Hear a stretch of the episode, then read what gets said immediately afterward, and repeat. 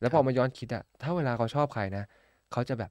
เฉยเฉยๆเขาจะสนับสนุนเบาๆ แต่อาจจะใช้เวลาในการแก้แก้นาน แต่ละครอบครัวก็ไม่เหมือนกัน เรื่องนี้เป็นเรื่องที่ง่าย เพราะมันอยู่ในการตัดสินใจของเราและอำนาจของเรา เราเคลียร์ได้ด้วยด้วยตัวเอง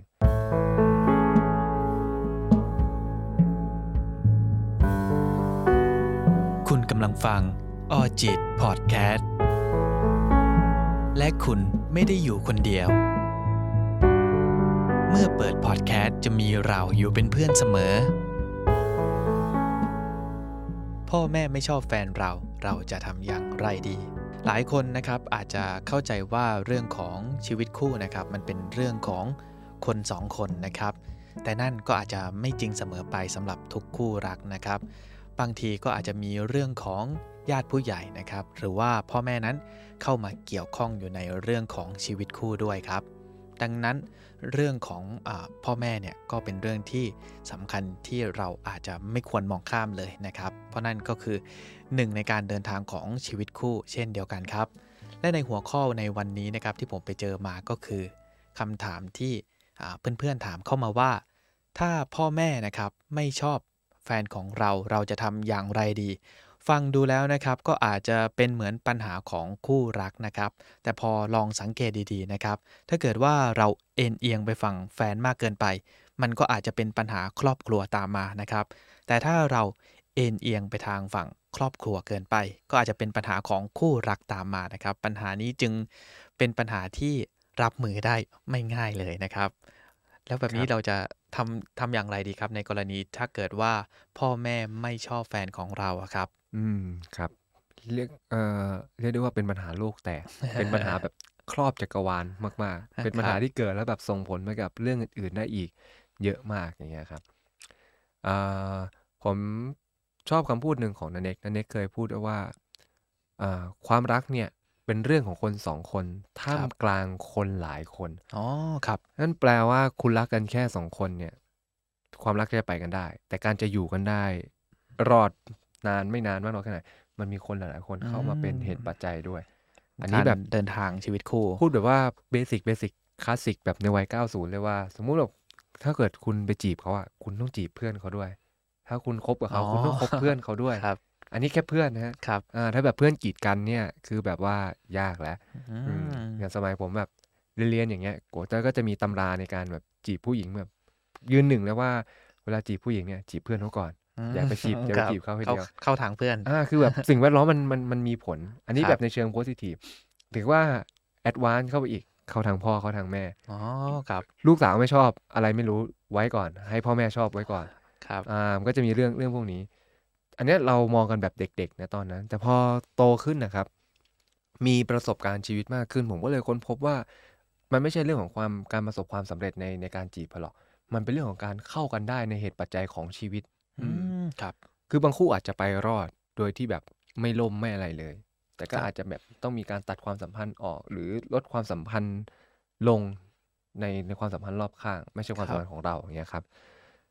ถ้าเกิดแบบสมอยากจะชวนดูไปถึงกรณีที่มันออกมาดีก่อนนะครับเช่นสมมติเราไปชอบใครสักคนหนึ่งทำความรู้จักกับเขา เพื่อนเขาก็โอเคกับเราแล้วก็ได้รู้จักกันมากขึ้น เราก็จะได้เห็นไลฟ์สไตล์ชีวิตเขาด้วย ได้รู้จักเขาได้ชัดขึ้น แล้วเราก็จะรู้ว่าเขาจะต้องไปยังไงต่อ แล้วตัวเขาเองก็จะได้รู้จักเราเงี้ยรู้จักเพื่อนเรารู้จักพ่อแม่อืมรู้จักครับพี่น้องเงี้ยครับหรือว่าพอแบบถ้าได้กระโดดไปที่ครอบครัวเลย เราก็จะได้รู้จักเขาเขามากขึ้นอีก แล้วถ้าเกิดมันเข้ากันได้ มันจะเป็นอะไรที่แบบค่อนข้างง่าย เหมือนจะได้ไม่ต้องมาเจอปัญหาที่แก้ไม่ได้ตั้งแต่แรกอ่าเงี้ยถ้าเกิดทำออกมาได้ดีมันก็แบบดีเลย แต่กรณีที่แบบมันทำออกมาได้ได้ไม่ดี อันเนี้ยจะค่อนข้างน่าน่าลำบากใจ ผมอาจจะแบ่งให้เป็นแบบ 3 อย่างง่าย ๆ อย่างนี้ครับว่า อันดับแรกเป็นแบบผิวๆเบเบสิกเขาอาจจะไม่ชอบเพราะเพราะตัวเรา หมายถึงไม่ว่าคุณจะเลือกใครมาเป็นแฟนอะแต่เพราะคุณเป็นอย่างเงี้ยเขาจะปฏิเสธแฟนคุณเสมอออเหมือนครับเป็น challenge ที่ให้คุณ อืมอันเนี้ยก็ต้องไปเคลียร์ challenge ตัวเอง มันถึงจะได้ อันที่สองเป็นเรื่องของอาตัวแฟนคุณ ไม่เกี่ยวว่าคุณจะเลือกใครมาเป็นแฟนค่ะแต่เขาจะดูว่าแฟนคุณเป็นคนยังไง และถ้าเกิดแฟนคุณมีส่วนที่เขาไม่ชอบ เขาก็จะไม่ชอบก็จะอ่าแต่มงภาพอันที่รวมไปเลยสามเป็นอันที่ร้ายแรงที่สุดแล้วก็แก้ยากที่สุดคือเขาปักธงไว้แล้วว่าต้องเป็นแบบนี้แบบนี้อ๋อไม่ว่าคุณจะเลือกใครก็ตามแล้วดีแบบไหน เมื่อคนที่คุณเลือกมาไม่ใช่คนในแบบของเขา เขาปฏิเสธหมดเลย อืมผมจะแบ่งให้ง่ายๆสามสเต็ป ทีนี้มาดูอันแรก อันที่บอกว่า พ่อแม่คุณไม่ชอบแฟนคุณเพราะตัวคุณอย่างเงี้ยโอ้ข้อเนี้ยยังซอฟๆแต่อาจจะใช้เวลาในการแก้แก้นาน แต่ละครอบครัวก็ไม่เหมือนกันอ่าผมผมยกตัวอย่างกรณีของผมเองแล้วกัน เพื่อความง่ายคุณพ่อผมตั้งตั้งเป้าว่า ให้ผมบวชก่อน ถ้าบวชเนี่ยอืมพ่อแบบไฟเขียวครับหมด แต่ถ้าไม่บวชเนี่ยเขาก็จะไม่พูดอะไรนะ แต่เราจะสัมผัสได้ว่าเขาเขาจะไม่โอเคครับ อย่างคุณแม่หรือน้าสาวผม ตายแล้วถ้าคุณแม่คุณน้ามาดูจะรู้สึกโดนนินก็ให้รับรู้ไว้ว่านินทานะฮะ อย่างคุณแม่กับน้าสาวผมจะมีความรู้สึกว่าพอเราเป็นเด็กอะเขาจะชอบถามว่าเราชอบใครนู่นนั่นนี่ แล้วพอมาย้อนคิดอะถ้าเวลาเขาชอบใครนะเขาจะแบบเฉยเฉยๆเขาจะสนับสนุนเบาๆ แต่ถ้าเขามีความไม่ชอบปุ๊บเขาจะแบบไปแอบเช็คเองอะว่าผู้หญิงคนนี้เป็นยังไงครับ ใช่ แต่พอเราโตขึ้นมาจนเขา ยอมรับเราได้ว่าเฮ้ยเราดูแลตัวเองได้ เราทำงานของตัวเอง เราบวชให้เขาแล้ว เขาจะให้ไฟเขียวอีกแบบหนึ่งว่า คุณชอบใครอะ ฉันชอบหมดเลยอืมแต่คส่วรันบที่เขาไม่ชอบเขาเก็บไว้เอง แล้วเขาก็จะไม่พูดด้วยนะตราบใดที่แบบเรื่องไม่ถึงแบบรุนแรงบานปลาย แต่ถ้ามันถึงจุดแตกหักปุ๊บเขาจะพูดออกมา อันนี้เป็นสไตล์หนึ่งที่ผมแบบรับรู้แล้วก็เรียนรู้มาได้ นั่นแปลว่าตราบใดที่ผมยังไม่บวชหรือแบบยังดูแลตัวเองไม่ได้ ไม่ว่าผมจะเลือกผู้หญิงแบบไหนมานะฮะ เขาก็จะแบบแสดงออกว่าเขาไม่ชอบ แสดงออกว่าเขาไม่โอเคครับเนี่ยครับ แต่ไม่ใช่เพื่อว่าเขาจะกีดกันนะฮะเหมือนแบบเป็นความที่แบบเขายังไม่ไว้ใจ เขายังไม่พร้อมครับ แต่การแสดงออกมันสื่อมาแบบนั้น ทีเนี้ยเราก็ต้องไปวิเคราะห์ดูว่าของเราอยู่ในเกณฑ์ไหน ซึ่งถ้าอยู่ในเกณฑ์เนี่ยครับ เราก็ต้องไปดูว่าพ่อแม่เราวางบทบาทของตัวเองไว้ยังไง แต่มันจะไม่ใช่ชาเลนจ์ในแบบที่ว่าต้องคนจีนเท่านั้นต้องแบบนั้นต้องแบบนู้นต้องแบบนี้ แต่มันจะเป็นบทบาทที่คุณเคลียร์ได้ด้วยตัวคุณเอง เช่น เรียนจบปริญญาโทปริญญาเอกมีงานมั่นคงเข้าข้าราชการอะไรอย่างเงี้ยครับ แล้วแต่แล้วแต่ว่าเขาจะวางไว้อืมแต่ครับเรื่องเนี้ยเป็นเรื่องที่ง่าย เพราะมันอยู่ในการตัดสินใจของเราและอำนาจของเรา เราเคลียร์ได้ด้วยด้วยตัวเอง หรือถ้าไม่อยากเคลียร์แล้วหนีเลยก็ได้ไหมก็ได้นะครับอือืมมแต่โชคร้ายหน่อยจากประสบการณ์ผมผมพบว่าผมค้นพบว่าอันเนี้ยเจอได้น้อยมาก อันที่สองจะเป็นในลักษณะที่เหมือนแบบเขาจะคอยดูอะครับ วิพากษ์วิจารณ์ว่าอีกฝ่ายเป็นเป็นคนยังไง อืมแต่เขาก็จะมีธงบางๆในใจว่าเขาไม่ชอบคนแบบเนี้ยเหมือนเป็นประสบการณ์ว่าเอ้ยฉันอาบน้ำร้อนมาก่อนนู่นนั่นอ๋อนี่ครับ อันเนี้ยขึ้นอยู่กับอีกฝ่ายครับ ไม่ได้ขึ้นอยู่กับเรา อ่า เพราะฉะนั้นถ้าเกิดพ่อแม่เราไม่ชอบในแบบนี้ คุณต้องให้แฟนคุณมารับรู้และเรียนรู้ว่าเขาไม่ชอบคุณยังไง อืมครับ ไม่ใช่คิดแค่ว่าเฮ้ยหนูชอบแบบเนี้ยแต่พ่อแม่ไม่ชอบไม่ได้ดิ อ้าวอย่างนี้ก็ไม่ถูกนะฮะเพราะว่าคุณรักกันอะ คุณก็ยังมองว่าอะไรดีดีไม่ดีเขาคนนอก เขาก็อาจจะมีข้อคิดเห็นที่ถูกต้องอ๋อตรงครับกับความเป็นจริงมากกว่าเฮ้ยอย่างนี้มันดูทรงแบบเฮ้ย look เจ้าชู้นะเอ้ยเขามาส่งหนูขับรถสปอร์ตก็จริงแต่หนูไม่เคยรู้นะว่าเขาทำงานอะไร ธุรกิจสีเทาปะเนี่ยเอ้ย เห็นไหมฮะ คือครับคุณพ่อคุณแม่ก็จะมองแบบในในช็อตของเขาเราครับก็จะมองในในช็อตของเราตามในสิ่งที่เราสนใจแล้วก็ประสบการณ์เนาะอืมครับเพราะฉะนั้นในจุดเนี้ยวิธีแก้ก็คือว่า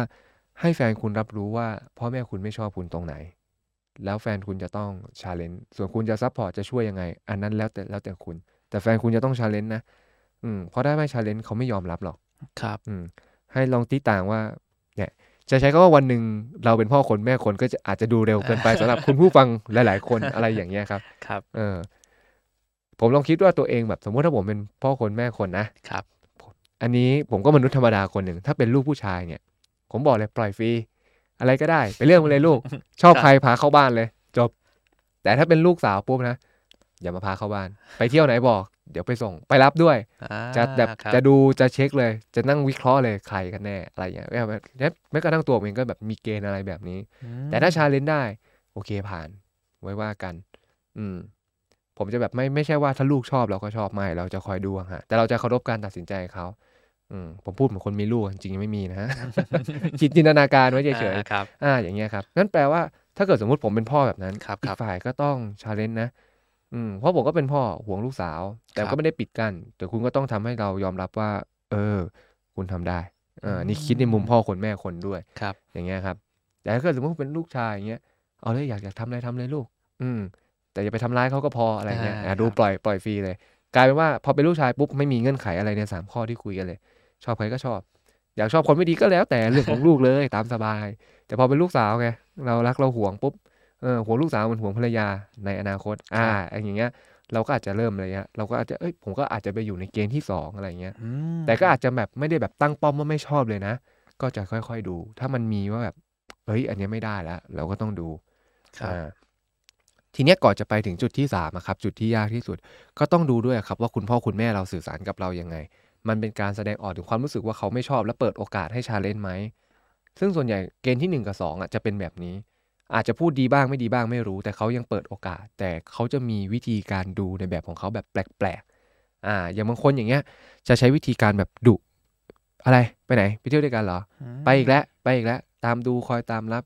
อะไรอย่างเงี้ยครับก็จะให้ความรู้สึกรู้ว่าเฮ้ยอึดอัดเหมือนเขาไม่ชอบ แต่บางคู่ก็จะค้นพบว่าเฮ้ยพอเลิกกันน่ะ จะค้นพบว่าจริงๆ พ่อแม่เราชอบนะ แต่เขาแค่ว่าต้องวางตัวในลักษณะในแบบที่ว่าห่วงลูกอะ เพื่อชาเลนจ์คนที่จะเข้ามาดูแลลูกเขาครับนี่คือธรรมชาติของคนแบบเป็นพ่อเป็นแม่ หรือธรรมชาติของผู้สูงวัยที่อาจจะเกิดขึ้นได้ เพราะฉะนั้นเราก็ต้องเรียนรู้ข้อเท็จจริงตรงนี้เอาไว้อย่างเงี้ยครับอือืมมแต่ผมจะกันไว้แค่หนึ่งกับสองนี้อ่าครับอ่าเพราะว่าอันเนี้ยมันยังมีโอกาสเขายังมีแบบสไตล์มีทริคมีวิธีการในแบบของเขาซึ่งเราจะเข้าใจไม่เข้าใจ อันนี้ก็อยู่ที่เรา แต่อยากจะนำเสนอว่าให้คุณพยายามเข้าใจวิธีการสื่อสารของพ่อแม่เข้าใจแนวคิดของเขา แต่ถ้าเมื่อใดก็ตามมันกระโดดมาอันที่สามนะครับอันที่พ่อแม่ตั้งธงไว้แล้วเนี่ยครับอันเนี้ยยากแบบยากแบบยากมากแม้กระทั่งตัวผมเองผมยอมรับนะผมก็ไม่รู้เหมือนกันจะทำยังไงอ๋ออืครับแต่ไม่ได้บอกว่ามันจะไม่มีทางออกนะครับครับเพียงแต่โอกาสในจะประสบความสำเร็จที่วงเล็บข้างหลังว่า คุณพ่อคุณแม่เขายอมรับและดีกับเราเนี่ย ยากอ๋อแต่ไม่ได้แปลว่าความรักเราจะไปกันไม่รอด เข้าใจครับอืมบางทีมันเป็นอุปสรรคที่คุณสองคนต้องต้องฟันฝ่า ผมไม่จะผมจะไม่ใช้คำว่าพ่อแม่ทุกคนดีอะครับ พ่อแม่ก็มนุษย์คนหนึ่ง คนทุกคนไม่ได้มีเหตุผลตลอด คนบางคนไร้เหตุผล คนบางคนเอาแต่ใจ บางคนเป็นพ่อแม่ที่เอาความคาดหวังมาโยนไว้กับลูก บางคนเป็นพ่อแม่ที่ไม่มีเหตุผลอะไรเลย แต่เลือกที่จะให้ลูกสนองความต้องการหรือเป็นในแบบที่ตัวเองต้องเป็น อันเนี้ย ขอบอกเลยว่า ถ้าคุณเป็นพ่อแม่แบบนั้น ผมจะใช้คำว่าคุณเป็นพ่อแม่ที่ไม่น่ารักเลย เพราะคุณใช้เวลาชีวิตของลูกมาตอบสนองความต้องการของตัวเองครับนั่นแปลว่าถึงจะบอกว่าคุณเป็นห่วงเออแต่คือคุณเป็นห่วงแบบไม่มีขอบเขต คุณไม่ได้ปล่อยให้ลูกใช้ชีวิตของเขา แต่ให้ลูกมาเดินตามในแบบที่คุณคิดเพื่อสนองความต้องการตัวเอง เพราะฉะนั้นถ้าเป็นอย่างเงี้ยนั่นแปลว่า คุณก็ต้องยอมรับว่าพ่อแม่คุณเป็นแบบนี้แล้วคิดแล้วนะว่าถ้าพ่อแม่คุณเป็นอย่างเงี้ย คุณจะเอายังไง ถ้าเกิดคนรักคุณดีพอจนคุณรู้สึกว่าต้องรักษาไว้อะ แต่พ่อแม่คุณไม่โอเพนเพราะเขาไม่มีเหตุผลอืมก็เป็นจุดที่ครับคุณต้อง challenge ในอีกรูปแบบหนึ่งครับและอาจจะไม่ได้ชาเลนจ์ในลักษณะที่ต้องยอมรับด้วยนะ แต่ก็คือทำให้เขาเห็นว่านี่คือชีวิตของฉันอะอืมอืมแล้วคฉัรับนเลือกคนนี้แล้ว อะไรอย่างเงี้ยครับ แต่ถ้าเกิดเขาอาจจะเป็นพ่อแม่ที่มีเหตุผลแต่ไม่ได้ open ครับเหมือนหาเหตุผลเข้าข้างตัวเองอะเป็นพ่อแม่ในลักษณะนั้น เช่นเราจะต้อง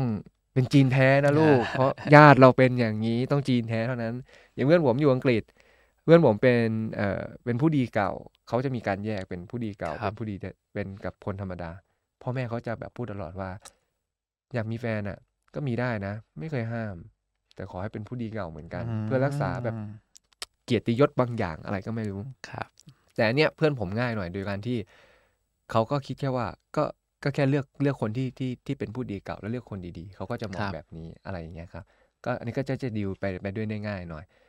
เพราะฉะนั้นไอ้ข้อที่สามเนี่ยเป็นปัญหาที่คนส่วนใหญ่เจอ เพราะเวลาเราพูดว่าเฮ้ยพ่อแม่แฟนไม่ชอบเลยอะทำยังไงดีอะอืมเกินห้าสิบเปอร์เซ็นจะเป็นพ่อแม่ไม่โอเพนอ๋อครับอืมอันนี้วัดด้วยด้วยประสบการณ์นะครับ จะครับเป็นพ่อแม่ที่แบบไม่โอเพนให้แล้วเขาก็มีโจทย์ในแบบของเขา มีธงในแบบของเขา แล้วเอ้ยเราก็มีชีวิตของเราทำไมเราต้องแบบไปตอบสนองเขาตลอดเวลาด้วยถูกต้องไหมฮะใช่ครับเออเพราะฉะนั้นเรื่องนี้ผมไม่รู้หรอกว่าต้องแก้ยังไงในโจทย์ที่สามแต่แค่ว่าคุณก็ต้องดูอะครับว่าสิ่งที่พ่อแม่คุณต้องการเนี่ย หรือที่เขาไม่เปิดโอกาสจริง ๆ แล้วมันเป็นยังไงกันแน่อืมเขาปรารถนาดีแต่แค่แสดงออกแบบก้าวร้าวหรือไม่น่ารักหรือเปล่ามหรือคบจริง ๆ แล้ว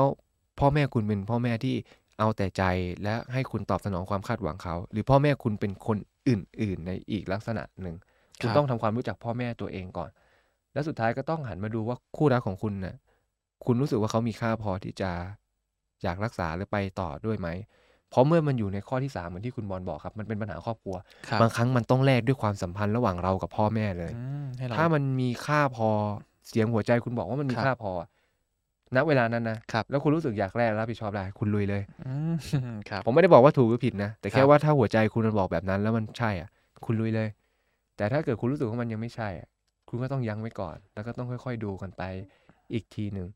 หรือวันนี้อาจจะไม่ อีกสิปีข้างหน้าอาจจะได้ อ๋อ ครับ เช่น ง่าย ๆ เลย เพื่อนผมเจอมา พ่อแม่ผู้หญิงชอบคนรวยอืมอะไรไม่รู้ขอให้รวยไว้ก่อน อ๋อ ครับ เพื่อนผมก็พยายามทำตัวให้รวย แต่พอเออถ้ามันไม่ได้รวยจริงๆอะครับอืมันก็ไม่ได้ แต่ใครจะไปรู้อะถ้าผ่านไปสิบปี เพื่อนผมแบบหิ้วมาเลยร้อยล้านอะไรอย่างเงี้ยครับ อ้าวอาจจะได้ก็ได้นะ ใช่ครับ เพราะเขาแบบชอบคนรวยอะ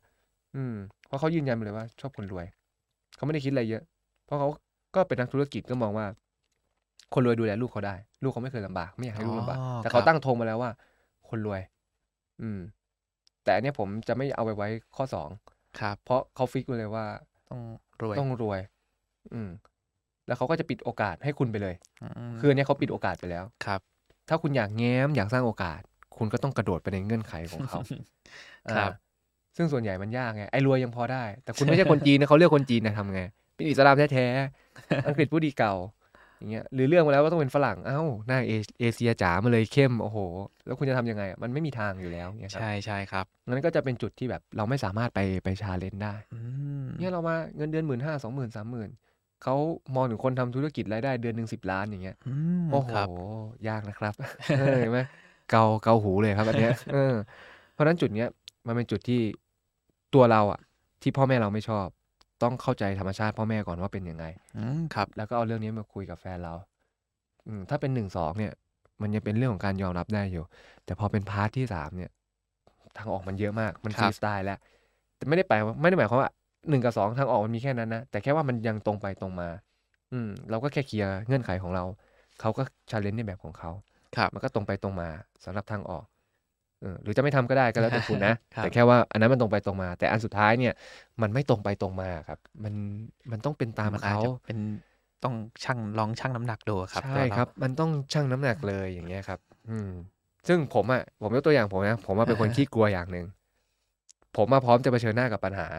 โดยวงเล็บว่าต้องเป็นปัญหาที่ผมอะสามารถใช้ความสามารถของผม หรือตัวตนผมเคลียร์ได้ครับ ถ้าผมไปจีบใครสักคนหนึ่งแล้วดูทรงแล้วว่า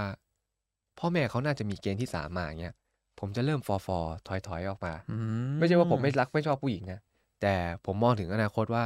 เฮ้ยเราอยากมีครอบครัวที่แบบรักกันดีมีความสุข และคำว่าคนที่ใช่ของผมอะคือมันไม่ได้ใช่แค่เขา แต่ครอบครัวเขาต้องใช่ด้วยอ๋อครับ ผมอยากจะมีส่วนร่วมในครอบครัวเขาอยากจะ enjoy ไปไปกับครอบครัวเขาด้วย อยากให้ครอบครัวเขาครอบครอบครัวผมมา enjoy กันเป็นภาพครอบครัวใหญ่ไปเที่ยวไปอะไรกัน ซึ่งครอบครัวผมอะ ก็ก็ต้องการแบบนั้นอยู่แล้ว มันก็จะกลายเป็นว่า เอ้ย พอเราเรียนรู้ เออ มันก็มีแบบนี้อยู่ บางคนมันก็ตั้งมาแบบนี้แต่แรกครับเออผมออกเป็นแนวว่า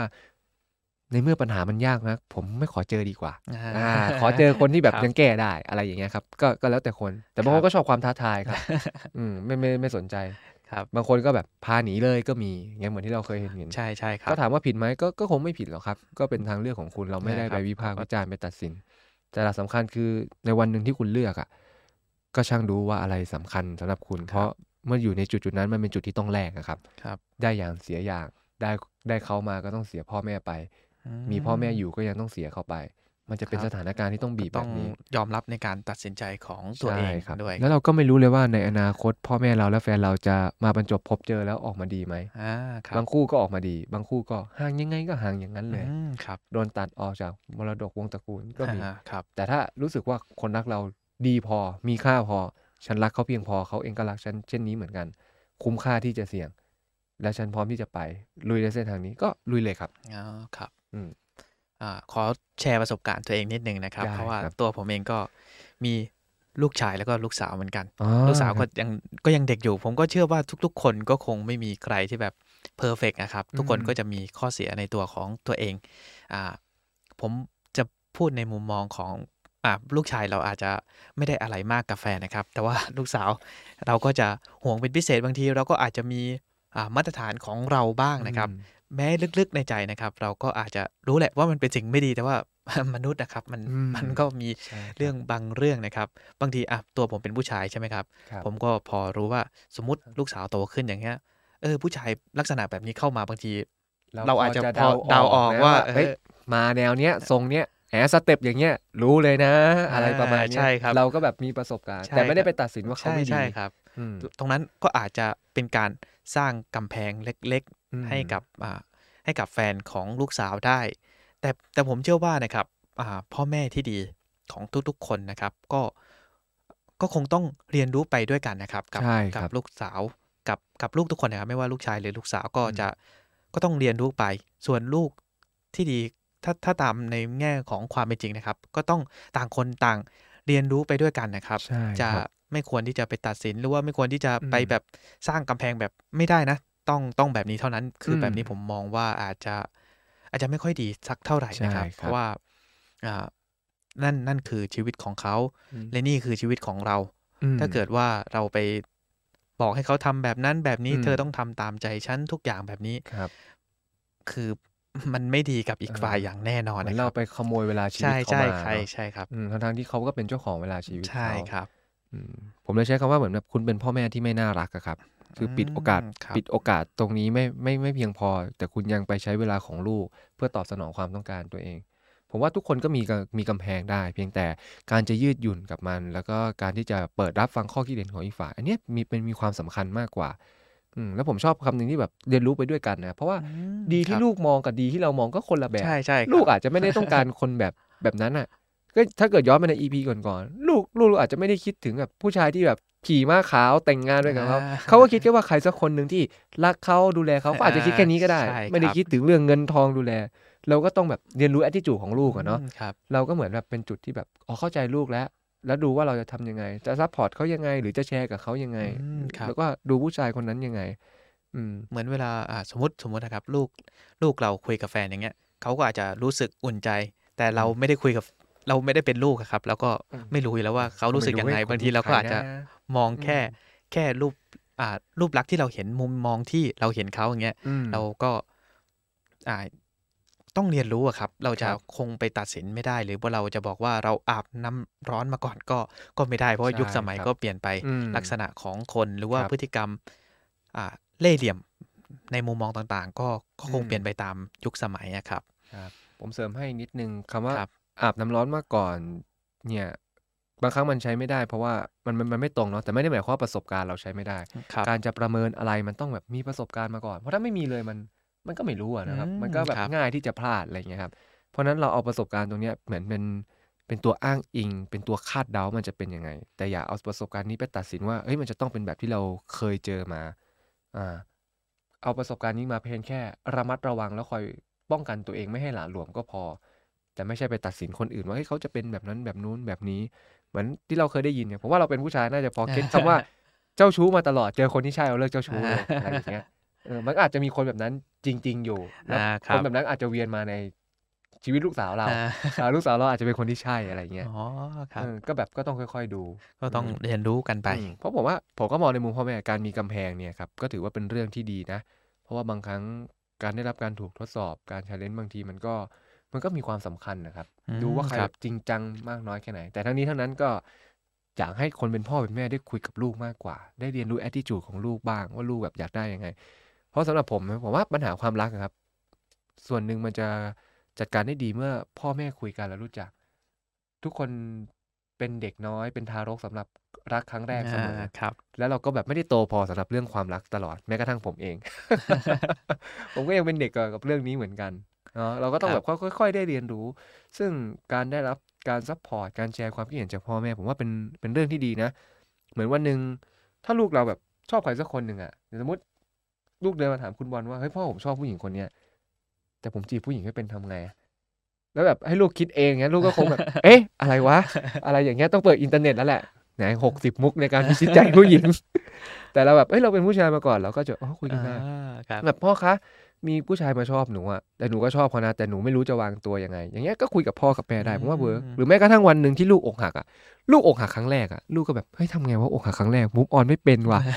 แต่คนเป็นพ่อแม่หาประสบการณ์มาก็จะแชร์ครับได้ เออ คือผมไม่ได้บอกว่าพ่อกับแม่ดีนะ แต่แค่การรับฟังและการแลกเปลี่ยนซึ่งกันและกันของพ่อแม่ลูกเป็นอะไรที่ดี แล้วมันจะสร้างความอบอุ่นในครอบครัวด้วยใช่ถ้าเกิดรับคุณตั้งป้อมแบบแบบนั้นปุ๊บเนี่ย เออ มันมันลำบากนะ อืมเผื่อแบบใครเป็นพ่อเป็นแม่ได้ได้ฟังอยู่ แล้วคุณรู้สึกว่าคุณเป็นเกณฑ์ที่สามอะคุณอาจจะต้องแบบเรียนรู้ที่จะเปิดใจให้ตัวเองออกจากอะไรบางอย่างที่คุณรู้สึกว่ามันปลอดภัยสำหรับคุณน่ะ แต่มันไม่ได้ปลอดภัยสำหรับคนอื่น ก็ต้องเรียนรู้ข้อคิดเห็นของลูกคุณด้วย อย่างเงี้ยครับ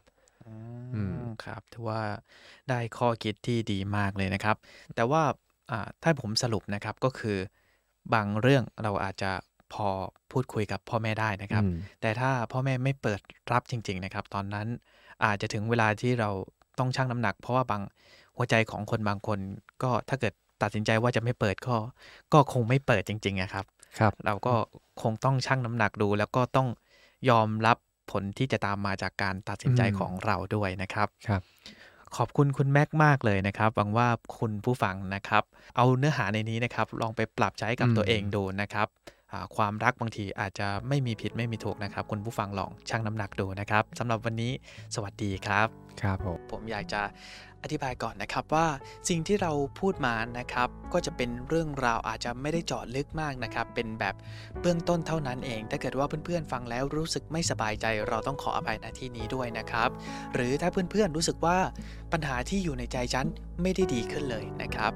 เราก็อยากแนะนำว่าจริง ๆ แล้วสิ่งที่เราพูดมาเป็นเพียงแค่เบื้องต้นเท่านั้นเอง ถ้าเกิดว่าเพื่อนๆ รู้สึกไม่สบายใจ หรือรู้สึกว่ามันไม่ได้ดีขึ้นนะครับ การพบผู้เชี่ยวชาญอาจจะเป็นทางเลือกที่ดีทางหนึ่งนะครับออจิตพอดแคสต์